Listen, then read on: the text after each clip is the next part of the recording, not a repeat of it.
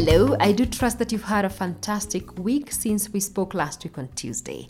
Welcome to another weekly edition of the Africa Climate Podcast, a weekly podcast dedicated to bridging climate communication gaps in Africa. I'm your host, Sophie Mbogwa. We are still talking about pollution, this time looking into urban cities. As you know, Africa is home to the world's youngest and fastest growing population. Rapidly urbanizing, the continent's 1.1 billion citizens are projected to double in number by 2050, with more than 80% of this increase happening in cities. So today, I have invited Dr. Lawrence Esho, a professor of spatial planning at the Technical University of Kenya and a practicing urban regional planner. We are talking about Nairobi city planning and impacts on pollution over the years. Dr. Esho, welcome to the show. Kindly tell us who Dr. Esho is. As you heard, my name is Lawrence Esho. I'm a professor of spatial planning at the Technical University of Kenya. I'm also a practicing spatial planner, alternate names being a physical planner, urban and regional planner, or land use planner. I'm also a researcher in all fields, urban and regional planning, but mostly the area I've majored mostly in is on in urban informality. Mm. And then, of course, infrastructure planning. Fantastic. Thank you so much, Esho, for joining us. I appreciate your time. Mm. Now, we've been speaking about air pollution basically, and so I want us to start looking to urban issues and urban areas basically, because then again, when you look into development, African cities are rapidly developing. But I just want us to look into Nairobi in itself, then the capital city of Kenya, just to understand its planning from colonial times to where we are. And maybe the best place to start is with you giving us a history of Nairobi itself as a city, where we've come from, and where we are at, at this particular point? The starting point of uh, a discussion on the planning of Nairobi is uh, the inception of the city itself when it was created uh, with the coming of colonialism. And of course, Nairobi became a place once the railway station reached here. So the initial capital was Machakos. And then when the railway reached Nairobi, they found this site as a suitable site for establishing a capital city. Mm. You may be aware that, of course, they were using the 100 milestone. So the urbanization corridor really is on the road from Mombasa to Malaba. Mm. And on average, you have 100 miles uh, between one major town and the other. 100 miles is about 160 kilometers. Mm. And even in the interior, away from that corridor, we still have 100 miles. So, for instance, Nyeri is about 150 kilometers from Nairobi. The same with uh, Narok, about 150 kilometers, Nairobi, 170 kilometers. So that was uh, sort of the regional kind of planning template. Nairobi itself, the initial plan of the city was done by railway engineers somewhere about 1906. Basically, all the land that you see the CBD occupying was railway land all the way up to about Norfolk. And therefore, initially, that was meant for railway facilities like shunting yards, storage facilities, and all that. Yeah. But with time, then uh, when the colonial government saw this as a suitable site, they managed to convince the railway company to cede the land to the colonial administration for purposes of planning and uh, construction of a commercial center. Then, of course, automatically, then uh, we got the CBD that we have become accustomed to all the way up to what they used to call the Ainsworth Bridge, which is the bridge that leads the National Museums of Kenya. And of course, railway was the southernmost uh, extent of the of the CBD, and then Uhuru Park to the west, and then Nairobi River uh, to the east. Since then, Nairobi has gone through successive attempts at planning. Uh, there was a 1926 plan, which was the, the initial plan for extension of the city into various parts. And then there was the 1948 plan, and then there was the 1971 plan. The 1948 plan was the master plan for colonial capital. Mm-hmm. 71 is Nairobi Metropolitan Growth Strategy, which most of the construction works going on now, particularly of the bypasses, are actually implementations of that plan. So the, whether it is the eastern bypass, northern bypass, the western bypass, southern bypass, all those were roads that uh, were planned during that period, but I think because of lack of finances, it was not uh, possible then to for them to be achieved at the time. Yeah, there was no major planning initiative as you would consider it, mm-hmm. in the sense that people have sat down and then uh, discussed how the, the, the city is going to be planned. But often we consider the planning done by the guy who was called Mayor Magic to be some kind of plan. Okay. Okay. Because it was a plan for the regeneration of Nairobi. Then the most recent plan for the city, of course, is the Nairobi Integrated Urban Development yeah. uh, Plan. Mm. And that is what is currently being implemented by the city authorities. Prior to that, there was, of course, in uh, 2010, what was called the Nairobi Metropolitan Spatial Planning Concept for the Nairobi Metropolitan area. But it was just a concept which was going to inform the detailed planning of Nairobi. And uh, there was a plan. The winning entry uh, was the, the company that won the, the competition was given a chance to develop a more detailed plan, which actually happened. But significantly, the most significant plan of the city of Nairobi really is the 1948 plan. The structure of the city as we know it now is the structure created in the 1948 plan. Yeah. And this plan was, as you can hear, guess from the name, master plan for a colonial capital. Mm. So I think it was the time when uh, the white man thought that finally they made up their mind that this would be their permanent home. So they had to plan the capital in such a way. But it was basically a segregation plan, the main consideration being racial segregation. It was planned by three people an architect, an engineer, and a sociologist. Okay. So the whole question of how different groups were to relate became very important. Mm. But um, the most visible element in that plan is the very lavish provision for green spaces. Mm. So, which were not due to environmental considerations per se. But it was the, the need to segregate various functions in the city and various communities, mostly communities. These were South African planners. So you would understand that in South Africa they used things like the railway reserve, uh, road reserve to buffer different uh, settlements. Mm-hmm. Here in Nairobi, because of the landscape, which is very different from the South African landscape, which is mostly flat, ours is a bit hilly uh, and, and undulated terrain. So we have a lot of river valleys and that gave a natural uh, buffer that then they were to use to segregate different settlements. Mm. For us, then that becomes an advantage that accidentally, from an environmental sense, Nairobi becomes this very green city, which is usually called the green city in the sun. Mm-hmm. Much of those green corridors have been eaten away because uh, on the one side, on the southern and eastern side of Nairobi, they've been heavily encroached upon by informal settlements squatter settlements, uh, but they remain very much intact on the northern extents of the city. Not the periphery, of course, but the, the inner core of the city, at least uh, as per the current boundaries of the city. You can still see those green corridors up to this day. The legacy of segregation has been uh, replaced by a legacy of uh, socio-economic segregation, in other words, uh, social structure. So hierarchy.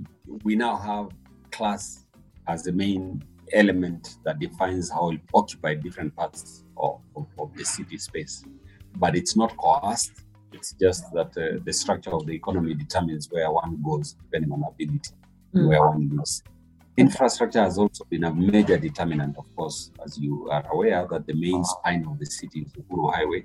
And um, Nairobi, every road stems from Uhuru Highway, radiates out from Uhuru Highway.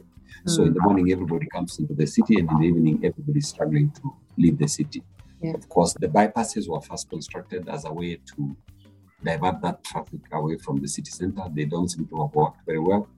Uh, and therefore, these attempts, uh, the latest attempt is to build the expressway, which is elevated uh, above the original road, so that then uh, that traffic uh, um, congestion that we used to experience. Hopefully, that traffic congestion can cease.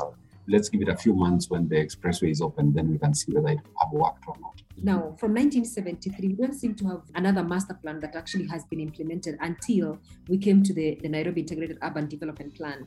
And so when you look legally, there was a gap because the, the metropolitan. There's a huge gap. Yeah, the 1973 uh, master plan expired in 20, 2003. So between 2003, mm-hmm. we have a whole 11 year gap before even when our government started thinking, you know, let's come up with another plan. Within this time, that's when we, you remember seeing a lot of you know tall high rise building coming up anywhere in terms of zones that were actually basically from some of the metropolitan areas that were agricultural land we started seeing apartments coming up from there areas that were single housing, we started seeing apartments. To talk us through the changes that happened within that period of time that Nairobi did have a plan and the pollution impact that that has actually had. I think you need to look at the period that Nairobi didn't have a plan uh, all the way from 1973 because mm-hmm. having a plan is of completely no use if it's not implemented. So even though the plan was there and it wasn't implemented, it was as good as not having a plan. So you're saying that uh, in 1973 we basically were operating without a plan. Uh, we, we were not implementing the one we had, so it's as good as not having a plan in the first yeah. place. Yeah. yeah. So I, I, want to try and put this in context. Eh? One, mm-hmm. mm-hmm.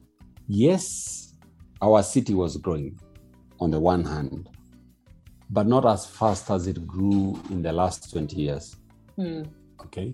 Because of several factors. One, um, land had not come into the market as a commodity for exchange. So for very many years, land was owned by the state. Uh, you had to apply for a plot, uh, demonstrate that you have the money mm. to to build, to put up a building in that plot, and then you would be given the plot. And even many people who allocated uh, land at that time never still constructed.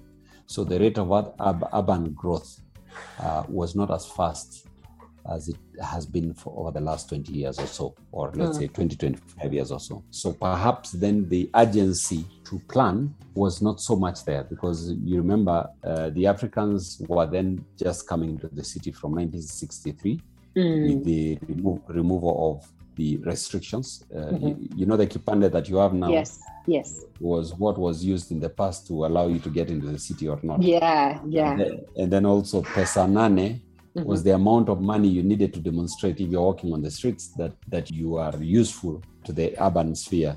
Mm. So when those restrictions were removed, of course, Africans flooded into the city. But of course, uh, the 1948 plan and the 1973 plan of expansion of the city were able to absorb a lot of this population. Mm. Now, then the second one is we didn't have a proper planning legislation all this time. There was the town planning ordinance, which was an old piece of legislation, I think dating back to the 40s. There was the Land Planning Act, which also did not prioritize the urban. And it was only 1996 that then we had the Physical Planning Act enacted, and it created the need to prepare different types of plans. Mm-hmm. And it provided us with a legal framework for the preparation of those plans and approval of the same. But um, the third reason, the emasculation of municipal governments. You remember when the Nairobi City Commission was established and it replaced the Nairobi City Council. Mm. So it ushered in two decades or so of national government control of the affairs of running a city. Mm-hmm. So unless national government said prepare a plan, you, you didn't prepare a plan. So the urban administrations were emasculated. So they were not oh. uh, able, uh, you didn't have people who were accountable to the people. Okay. Yes, okay. there were councillors there. Yeah. Uh, but the Nairobi City Commission didn't have councillors. So they were not accountable to people, they were accountable to the to the state. Okay. And if the state had no interest in deliberations about how the city should be planned and how it should be developed, then the commission likewise did not bother with, with such difficult uh, assignments. So as a result, then we see a period in which, even though the city grew, but hmm. illegal mm-hmm. developments, not plan-led development, mm-hmm. there was no attempt at city planning. And even Mayor Magic, when he came in, he more or less focused on things like landscaping, creating of boulevards, maybe collecting the garbage in the city, and he had a broad-based conversation of the Nairobi we want, what kind of city do we want, but there was not plan that came out of that that season. Mm. So we Mm. continued planning incrementally, so w- small bits and pieces. So even the rezoning of parts of Nairobi were done using sometimes using part development plans or very segmented plans. So there was no wholesome thinking about uh, how the city should develop as a whole. Mm. Okay. Mm. So those are some of the reasons where I think we failed.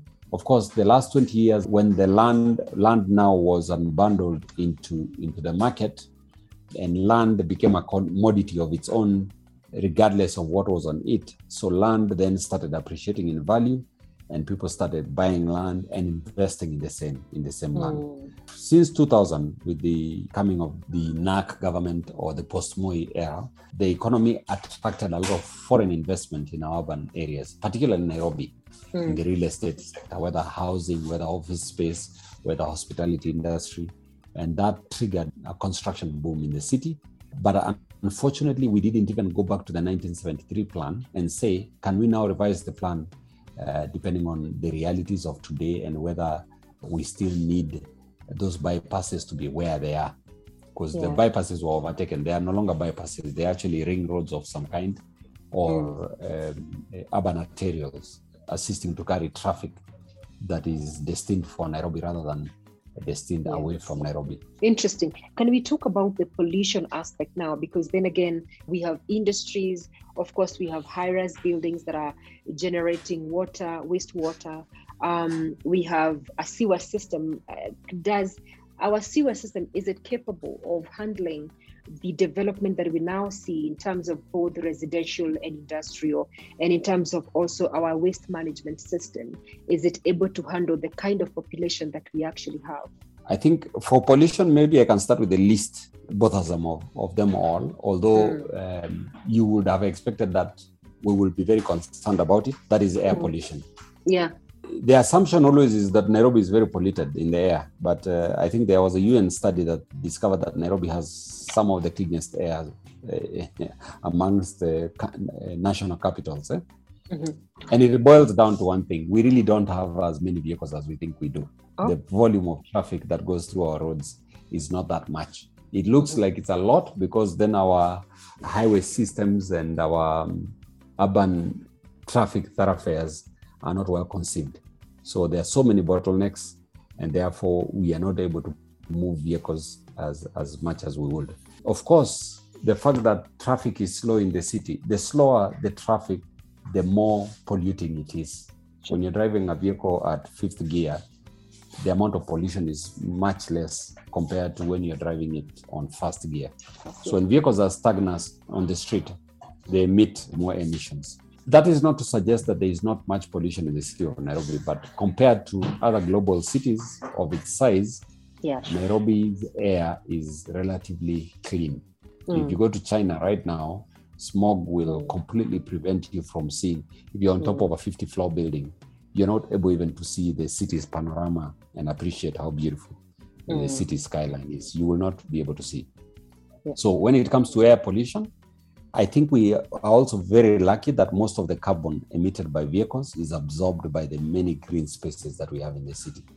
So yes, Nairobi is a green city in the sun, and and that helps. The green, of course, trees take in carbon, uh, so they act as carbon sinks.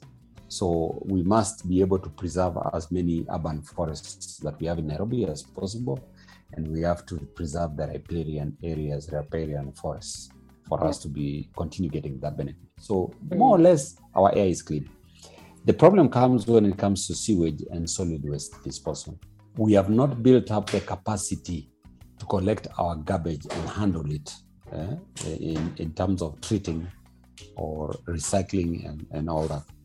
The volumes that we are now generating, it's more the lack of proper handling rather than that we are producing so much. Remember, Kenyans are not consuming. We are not, urban residents do not have a lot of disposable income. And therefore, we are not consuming processed foods from our supermarkets. Therefore, we have a lot of packaging material. Yeah. Um, Yeah. So even though the volumes that we are generating are not that high, but Mhm. we have an inability uh, when it comes to a shortcoming when it comes to proper handling of the same. So when you look around, there's indiscriminate dumping, which is a cultural issue. You drink your soda and then you throw out the bottle without thinking that you're actually dirtifying the very environment that you you want to live in and you would rather that it's clean. Mm. So that's a major concern. But I think if we were to put in place measures to allow for household sorting of waste, to allow for eradication of non biodegradable mm-hmm. packaging materials, to promote recycling, which can translate into other materials, or we can generate energy through recycled incinerators and things like that. Mm. Sewage, the biggest problem with sewage is um, the network. Yeah. The capacity of the network is very low, it has not been upgraded. Areas that previously relied only on septic tanks, we have not seen any huge investments in infrastructure on that front. Uh, we, are, we, are, talking about parklands, uh, Kilimani, Kileleshwa, uh, Lavington, Milimani, Ngong Road, that whole area along Ngong Road. Even the areas that were sewered, like South B, South C, Langata, are going high rise. And yet there has not been commensurate investment in infrastructure in response of that vertical development because hitherto the city was horizontal in its mm. growth uh, trajectory. So people are building bungalows, maisonettes at most, but now we have gone to apartments. Now in areas like Kilimani, now you find apartments going all the way up to 20 floors, going, we are heading towards 40. And uh, the more that continues, you can imagine the amount of sewage material that will generate. And yet we have not seen any huge breaking up of ground to lay sewage pipes. Another problem with the when it comes to handling of the sewage is the natural disasters. Nairobi is on the foothills of the Aberdare Hills, and therefore, when it rains uphill, there's a lot of surface runoff that comes. Mm. That is further compounded by the fact that we are building each and every inch of space that we have in, in the city. And therefore, the ability of the ground uh, to take in all this rainwater is simply being diminished. And as a result, there is more stormwater generated, and we mm. don't have a lot of channels on how to channel that water to the few rivers that we have that uh, traverse the city. Mm. So that further complicates because when it rains that heavily, the sewers get flooded and then that water is released into our rivers. Mm. There's also the hazardous waste, like um, industrial waste. There's a lot of dumping of that industrial waste into our rivers. You only need to go to Athi River, yeah. beyond Athi River town, and if you take samples there, chemical samples, you'll mm-hmm. find a lot of trace elements in, in, in the water mm. showing that we have not developed a way to deal with with our waste. fantastic. And I was actually listening to you speak, and I'm thinking uh, the Nairobi Metropolitan Services, they're doing a lot of paving corridors and a lot of roads. The other day, I was just walking in town and thinking if the cabros are laid but left some small spaces where you can just plant yes. grass and you know when it rains you can allow yes. that water to percolate into the ground you know i'm thinking of parking areas for these buildings coming up one doesn't mm. have to pave the entire parking mm. area and stuff and areas mm. that are not you know covered you can actually just leave some spaces where you can just plant green so when these flash floods come then this water instead of all of it trying to you know compete trying to find blocked sewer system and then mm. stagnating and then becoming a yeah. problem for all of us then maybe new developers can actually be thinking about that you know instead of paving everything just leave some mm. green areas where the water can just yes. you know there's always a tendency to do cosmetic interventions okay we are grateful that nairobi metropolitan services is, is, is actually working much much more if yeah. we would have gotten to the elections without seeing anything that county government would have done in terms of yeah. uh, mm. interventions that were needed in this city. Mm. Uh, but as much as, because I'm aware, of course, they've invested heavily in solid waste collection mm. services, mm-hmm. which is a good thing. They've yeah. invested heavily in water distribution uh, systems. And then, of course, they are making life a bit more convenient for pedestrians by doing all these pavements. And of course, they are building new stations so that you yeah, can yeah, congest CBD mm. by, by removing matatus away from the CBD. So all those interventions are, are, are good and, and they are laudable. But there is a lot that needs to be done that may not be on the surface. Okay. So if you are ailing, if your kidney is not functioning or your arteries are blocked within your body, I may not be able to see if you're very neatly dressed. And mm. perhaps that's what we are doing. We are dressing the city very well So from the surface, everything looks nice, but uh, underneath, the city is suffering. Yeah. So I would have wanted to see huge investments in the area of Milimani, Kilimani, Kileleshwa, and Lavington, because whether we like an upper hill, whether we like it or not, uh, we've lost those areas. Uh, they're not going to come back as low density residential areas. They're going to be high rise, and the density is even going to go higher. So we should have been investing heavily on a sewer system to to remove that sewage. Uh, we should also be investing heavily in stormwater drains uh, to assist when when you have flash floods and uh, heavy, he- he- heavy rains. We should be investing heavily in NMT because if you have uh, people stacked up in 40 floors of residential, the best way to move those people, you will not be able to have adequate parking for vehicles. So the best way is to convince all these people to move into into public transport. So you can invest in a beautiful, fancy BRT system in those areas Yeah. so that you can get these guys off the roads. They can park their vehicles somewhere else and then they use them over the weekend to go out with the family. But Mm. on a day-to-day basis, uh, to, to just move from from Yaya to town, why do you need a vehicle? You can either walk, ride your bike, or take a bus, and that will Sure. serve the purpose. And, and for us to Yes. final so that we can finalize this conversation, because I keep feeling yes, we have a lot to talk about, but the unfortunate thing is that we have a lot of, you know, to have too much time. But uh, Yeah. you know, we have decentralized, we have counties now, and I'm wondering, as a planner, have you seen a change? You know, have you seen like we probably have learned from the lack of plan in Nairobi, but now we have 47 counties. Um, Yes. Do you see a change, you know, in terms of planning for these towns, basically that actually, Mm. You know, main areas that are coming up? I, think devolution was one of the best things that happened Mhm. for our country for the simple reason if devolution didn't happen, Nairobi will be twice its size now. Mm. But because of devolution, there's been a lot of investments redirected towards our Yeah. county As a- as a- headquarters. yeah. Mm. and uh, people are starting to move away from Nairobi and move into those county headquarters, or those who intended to move to Nairobi are going to their county headquarters. So, in terms of Mm. population redistribution in the country, I think devolution will help us to ease the pressure off the major cities that were there before. Mhm. And then assist uh, those county headquarters. If you have 47 cities growing, Mhm. it is better than having three or four, which was the case before. That is the change that I've seen, and I have hope that um, if that trend continues, then some of the problems are decentralized. Of course, we Mm, will export some of the problems, but uh, these are teething problems. It's only 10 years since devolution. Probably not being able to get good leaders in most of the counties. But for those counties that have good leaders, we've seen a change. For instance, if I mention one place, Makueni County, Mm, yeah. Wote, Wote before devolution was practically non-existent. It was a small, uh, sleepy town, and not to forget that Wote is is not in the main development corridor, Yeah. like Nakuru, for instance. Yeah. It's it's off that corridor. Mm. So for Wote to have attracted such investments and to be doing that well in terms of services to the people, it's Mm. it's quite uh, commendable. But that boils down to good leadership, yeah, visionary leadership. Mm. So if we could elect good leaders into our counties, then I believe that and and, and there is now a refocusing to urban. You see, there was silence first because we didn't have an urban. The constitution doesn't mention the the urban, eh? and we prioritize creating laws for counties.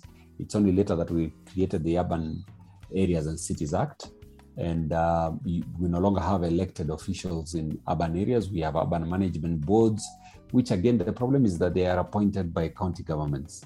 Now, if you are in a place like Nakuru and you get two cities, Naivasha and Nakuru, And and you have urban administrations autonomous running those places, meaning they collect their taxes, what will the county government have as revenue? Hmm. So, those are some of the considerations and the reluctance by governors to release those babies, those urban centers to be independent babies, is a, is a very big concern. But uh, again, like I say, these are teething problems as we go forward. People start thinking more from through an economic lens. Then uh, I think there's hope for the country going forward. Yes. But is there now planning? Like, for example, a county Yes. starting to plan in terms of where Oh, yes. everything will be. Oh, fantastic. Okay. not right. not not as much as we would like. Mm. So at the level of the county, they were supposed to prepare county spatial plans. Yeah, so they have, far, yeah. only Mm. only four counties have approved county spatial plans over the last 10 years. There are others that are in process, but still the performance there is very low because that is the master plan for development for the entire county. It's a template to, to orient development for the entire county space. All the counties are supposed to prepare for their big towns, urban area integrated uh, development plans. They've not been doing so, not so many have done so. Although I must admit that counties have actually put quite a substantial amount of money into planning, which was not happening before. So Mm. there are planning consultancies now to prepare plans for middle level towns Okay. uh, secondary and, and tertiary level urban areas. Yes, I think planning has been given more prominence now Mm, and, mm. and followed by budgetary allocations for that purpose. But that had to take a lot of convincing because uh, the county assemblies vote in the funds and they had a lot of difficulty understanding why a plan should cost so much money to do. They didn't look at it in terms of the many stakeholder engagement processes that you have to engage in. At the end of the day, then that will lead to what they called only this book because they look at them as this book is costing so many millions. It's not Yeah. the book, it's the entire process and the ideas within the book. So I think Yeah. the MCAs are more and more appreciating the need to plan. Mhm. And uh, so the future, the future is bright, I would Mm, say fant- and then, and then but to add to add on that is there's also unlike the past where you would prepare plans and they stay on shelves no. Mm. nowadays Mm. plans are implemented. So there's also a lot of money budgeted for plan implementations. So in these county headquarters and other small towns there's that attempt to pave streets arising from a planning process or to provide uh, pavements to provide street lighting to build markets and those kinds of things. So plans are finally getting resources for implementation, which was not the case before. That is so great news to hear because implementation has been one of the things that we everyone has been singing like, wow, great plans, but no implementation. But it's so great Yeah. to hear that. Yes. Esho, we have to end this conversation. What is your advice? What is your final word?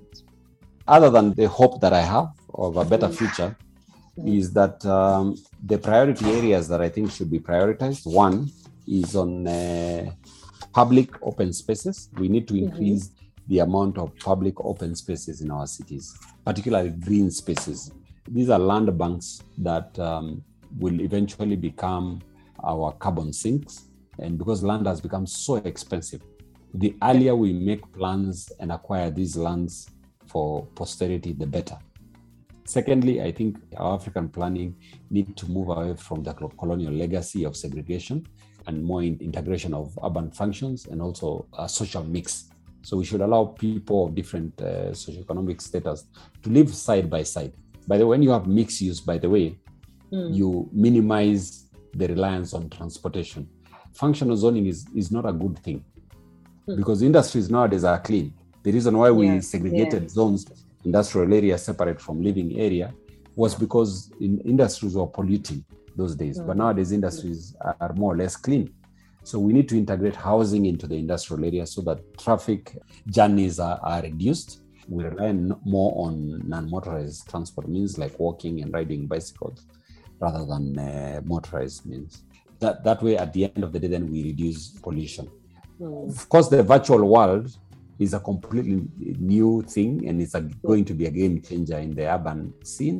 We all work probably half of the time now from home, so that calls for architects to rethink the house, to design the house as a residence and as a workspace at the same time public uh, spaces like hotels need to move towards more uh, accommodating both tasks. You can have your meal and work from the same space. So that's going to be a, a game changer. There is a virtual space that has been created, which is going to affect so much the office space sector, of course.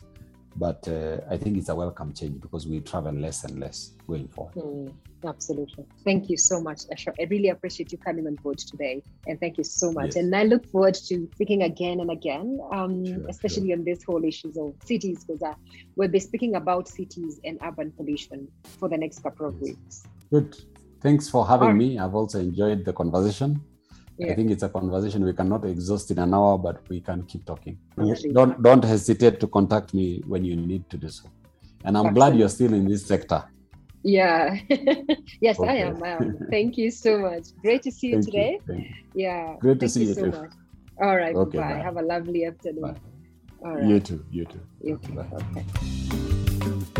Dr. Lawrence Esho, a professor of spatial planning at the Technical University of Kenya and a practicing urban regional planner. They're talking to us about Nairobi city planning and the impacts it has had on pollution. Now, please remember you can also listen to us on Spotify, Google, Apple, and every other podcast channel you access your other podcast from. Or better yet, visit our website www.africaclimateconversations.com. If you experience some challenges on any of these platforms, please bear with us. We are moving host. If you do, please feel free to let us know using info at africaclimateconversations.com or please just DM us on any of our social media pages. Now, until next week on Tuesday, thank you so much for listening. Kwaheri. My name is Sophie Mbugua.